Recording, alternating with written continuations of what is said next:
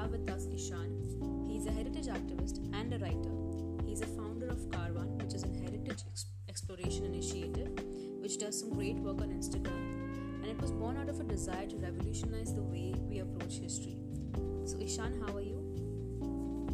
Hi, I'm good. How are you? I'm also good. So, my first question to you is why the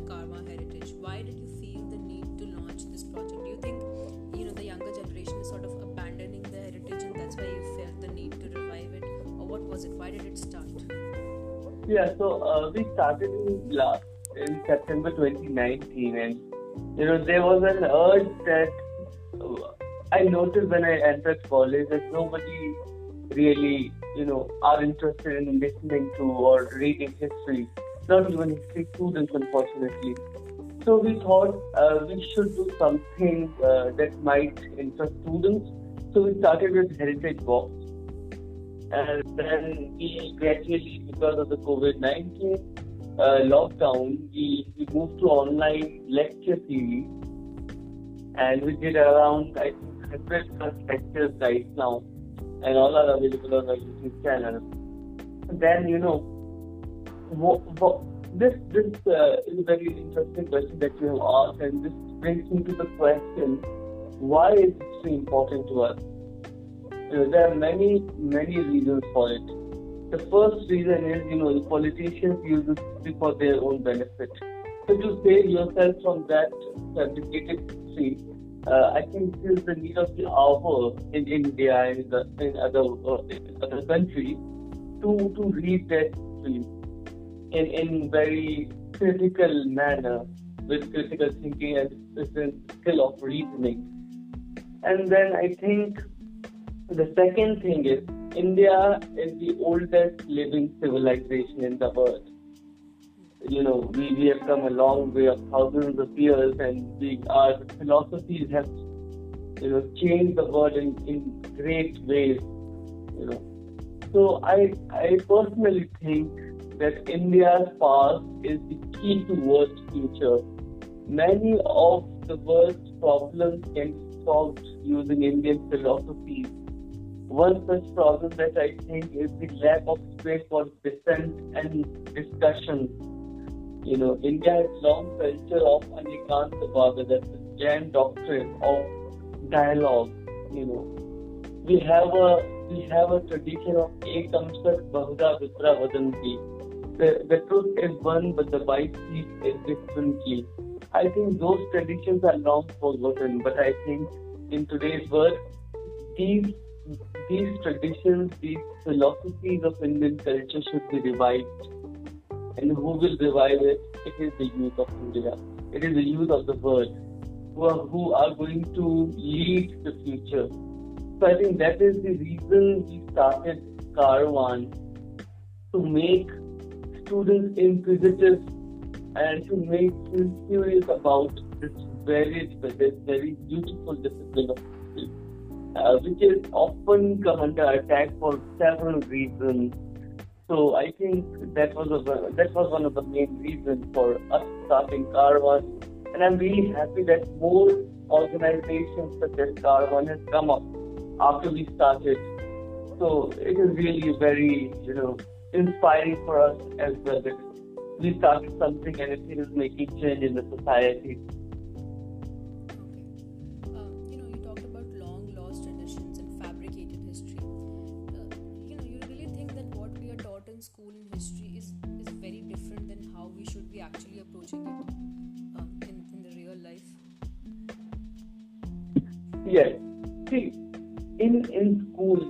Mentioned we are taught in a closed classroom.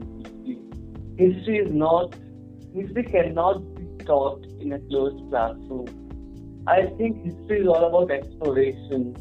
You go out there, you read, and you interpret yourself. You know, history is very uh, subjective. There's no absolute truth. You know, it is all based on the interpretations of sources and how you interpret those. So I think how you should approach history uh, should be changed in the school level itself. Rather than making students cram up everything, rote learn everything in school just to produce it during exam and get good marks. That is not history. Um, I think what teachers should do is teachers should ask questions and let students ask questions to the teachers on various historical events and various. And I think this is also an activity that is called the role playing activity. You know, make somebody a show camera, make somebody something else, have them a historical dialogue. You know, such such fascinating and fun activities could be really thought of, and uh, that might make history more interesting than it is today.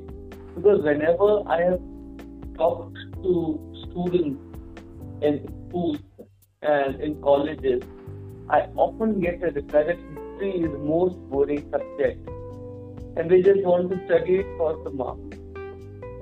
So I think that thinking process will be changed if we make certain changes on how we approach in school level.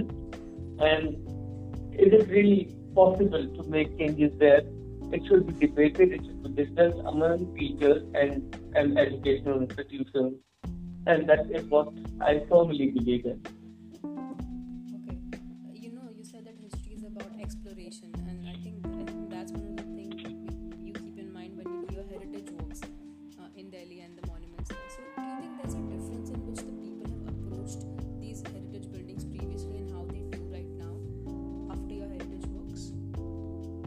Uh, see, a change takes time. You see, uh, nothing can be done instantly, and you know how we approach history is if you go to any heritage monument, uh, you will see inscriptions of Raj loves Priya or something. Heart is being you know drawn on the on the on the on the, on the thousands of years old monument. So that is how we used to approach history. You know, historical sites were picnic spots. I'm not saying picnic spots are bad. All them, all those sites picnic spots. Uh, that is making it more interesting for the public to visit it, but keep it safe, keep it you know sanitized. Don't draw on walls. Don't stand on the tombs. I think those are some things that are missing uh, in in in the people but I think how we approach history and heritage monuments that is a very uh, I think very professional thing. And that needs some skills as a historian and some training as a historian for that. So what we try is uh, through our works we try to make it more fun. We we try to give some facts about those places, some certain places in the monuments that might make them interested in go in, in, in returning and reading more about those. So we will try to keep the dialogue going even after the walk. So I think that is the main purpose.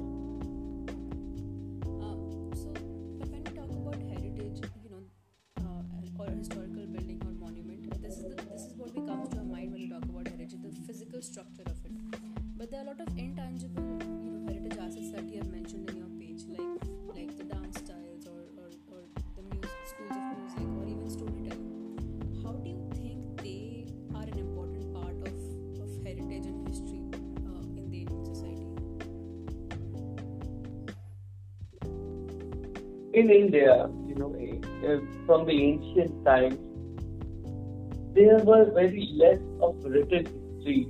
You know, the Itihasa tradition of Indian history writing was basically Smriti text, you know, the oral tradition of history. So most of the history that you know about ancient India might be oral histories and later written in written format. So I think the uh, both tangible and intangible heritages are important, and they they shape how we live in a society. They shape the society itself. You know, today when I see both tangible and intangible, both type of heritages are in a very bad position. You know, we don't care about. We don't even know how many cultural dance forms are there in India. We don't really know how many types of, you know, how many types of Hindi, Hindustani classical music are there. We don't know how many types of Carnatic music are there, how many types of Gharanas we have in India. Not just that, we don't really know what our family traditions were, you know, what festivals our family, our ancestors used to uh, observe. I think that is that is, missing. And while we adopt to the Western civilization very easily, I think what we have to do is we have to stick with our own civilization as well. And I say it because we we want change, but we also want to adopt good things from the Western civilization, not completely abandon the civilization which we live in. So I think you know adoption and collaboration is the future, not just submitting yourself to the to the Western civilization and completely abandoning your heritage, tangible and intangible, your culture, your tradition. So I think uh, that is one thing uh, that that uh, I think is very important to understand. You said adoption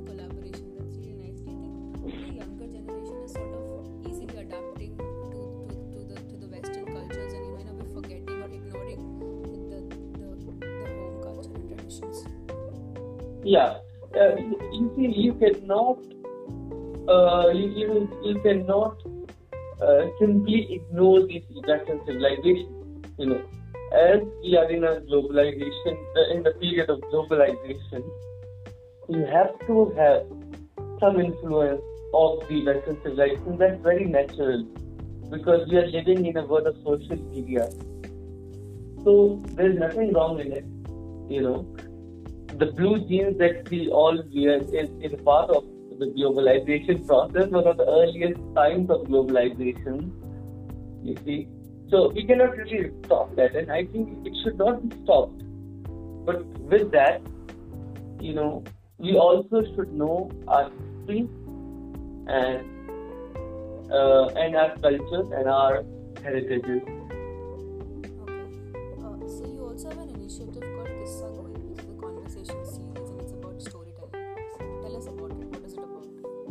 Yeah, so Kissa Goi was a series that we started when we were doing heritage walks. Uh, it was a meet the historian kind of series where we used to invite great historians, great scholars to interact with the public directly.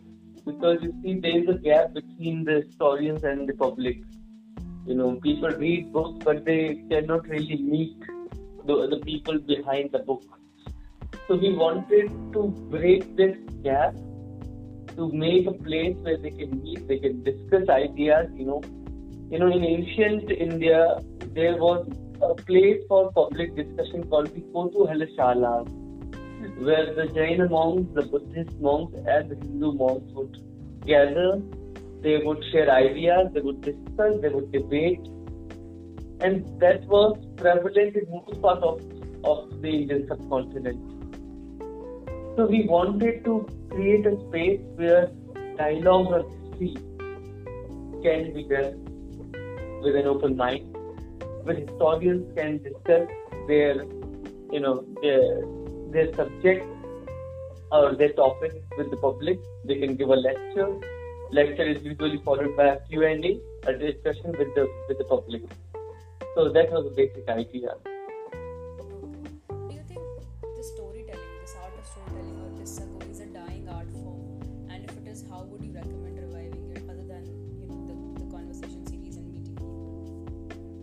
Yeah, absolutely, it is a dying art. You know, it is one of the intangible heritages that we do not really care about.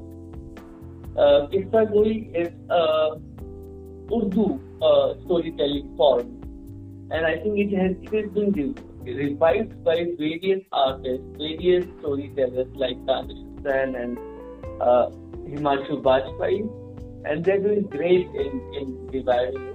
Himanshu Bajpayee recently was invited to Harvard University to perform his Kissa Goi with Ali Sethi, a very popular Pakistani singer.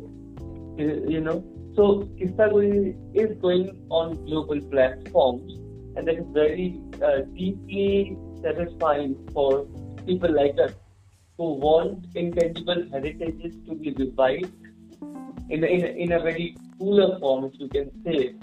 So, you know, these people are doing great, great things for, for saving the heritage. And I think more such platforms should be created by storytellers and this art form should be revived. And not just this, but other art forms as well.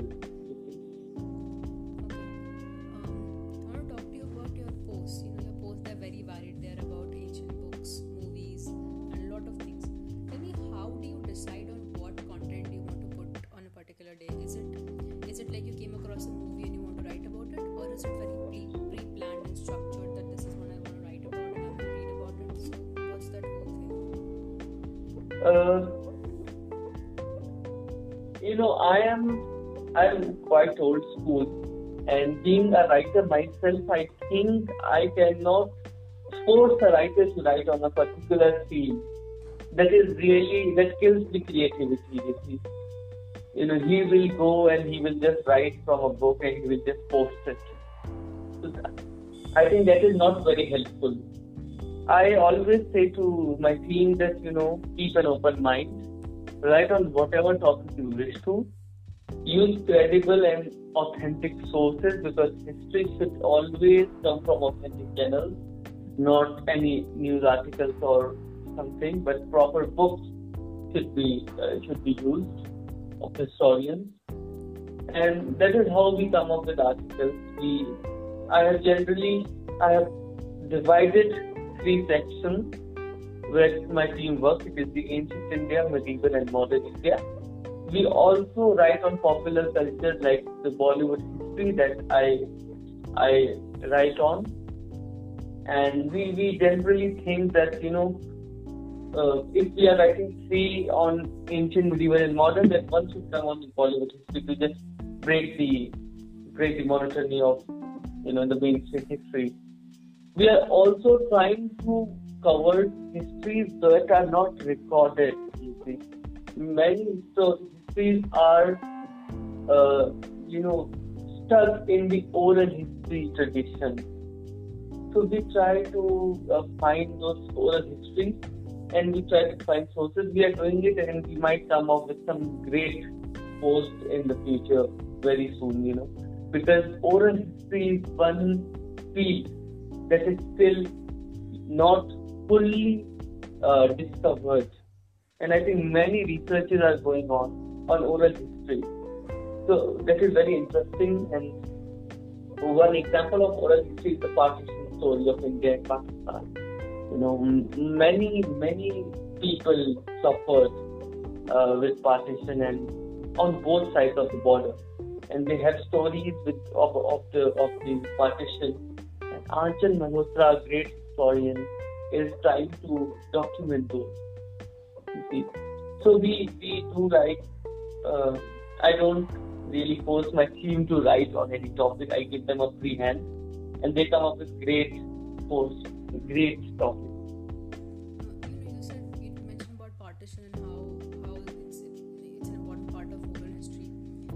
You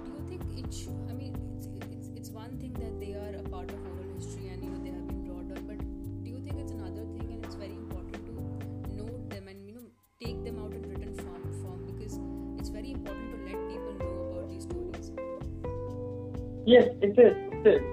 It is really important because you see, the generation uh, that you know that went through partition is might be in their 90s now.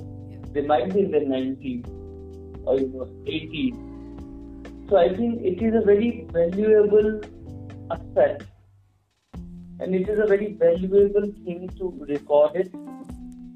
Maybe through video or audio and then jot down the important anecdotes in, and you can form a great you know book a collection Aanchal Malhotra as I mentioned has done it very beautifully and you know more books are coming up on partition and you see the narrative of partition is so diverse and basically it also because it is a oral history it might be affected with personal trauma and personal you know experiences. But i think uh, these are very interesting incidents if you read those uh, personal anecdotes. You know if you read Archer's book you'll get such wonderful and such heart-wrenching episodes of partition and life before and after partition in Delhi, in Lahore, or in other parts of India and Pakistan. Um, you talked about Bollywood history, and you have, you have written some posts about that also. Do you you know, the history that it is is aptly represented in, in movies as well? Uh, the representation of history in movies are often debated. Uh, you know, movies are made by producers who get money out of it. You know, so they, they show some mix masala. Without mix masala, nobody is going to watch a film. You know, so I don't really believe in the representation of history in film. You know, the last film I enjoyed based on the period drama was Mughal Azam of 1960. You know, which is a which is a you know which is not a historical film because there's no mention of anarkali. You know, there's no anarkali in real life. It is a creation of a writer. But how beautifully they have shown the Mughal court, how beautifully they have shown Akbar, the Prithviraj uh, uh, Kapoor, I mean, sorry, Prithviraj Kapoor, and then Dilip Kumar as you know Prince Salim, Durga Khote as Jodha Bai, and then Madhubala, the, the I think the most beautiful Bollywood actress, as as the as the Anarkali. You see how beautifully they presented, and how beautiful the Sheesh Mahal when you when you see the song Pyar Kiya To Darna Kya, the Sheesh Mahal they have made, Asif have made. I think it is next to impossible to replicate a movie like Mughal Azam in, in any time in the future of Bollywood or Hollywood for that. But I am uh, really worried on, on the representation of movies because for dramatic effects, for creative liberty, uh, you know, there's a chance that facts of history can be manipulated. But my only advice to the viewers, to the listeners is don't really learn anything from movies. Those are not history classes. History is there in the textbook. History is there out there in books, not in three hours film. You know, you cannot learn uh, uh, the history of five, 500 years old war through a, through a film of three hours or two hours now. So yeah, I disagree with some some representation for sure.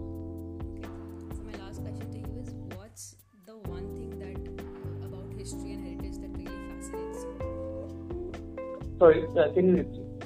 What's one thing about history and heritage that really fascinates you? Okay, uh, you know how history of a great nation of India can shape world's future. You know, the power of Indian history and heritage is one thing that fascinates me. You know, if you see the great Indus Valley civilization, you will see the water channels, the drainage system is still working, you see, and it is better than the present day drainage system.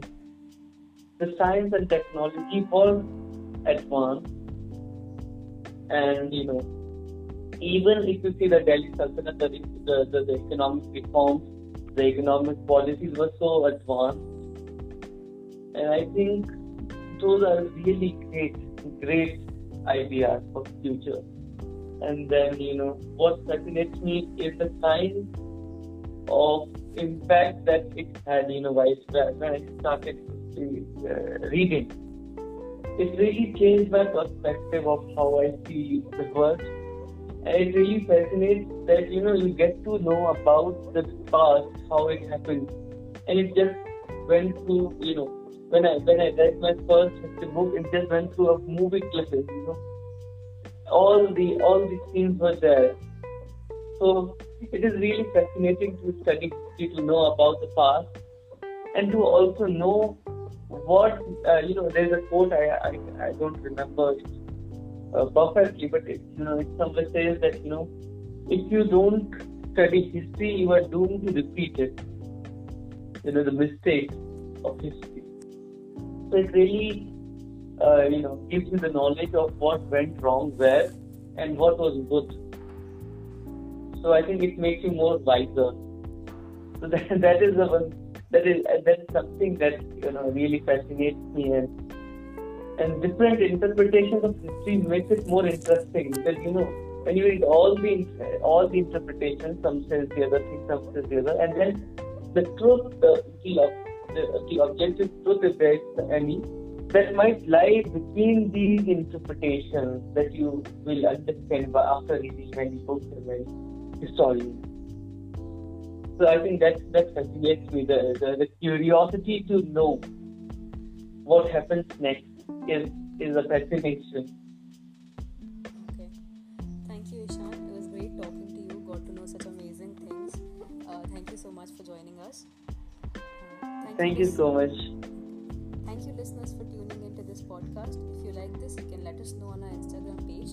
By the name Uncultured Nerds. Thank you so much. Bye bye.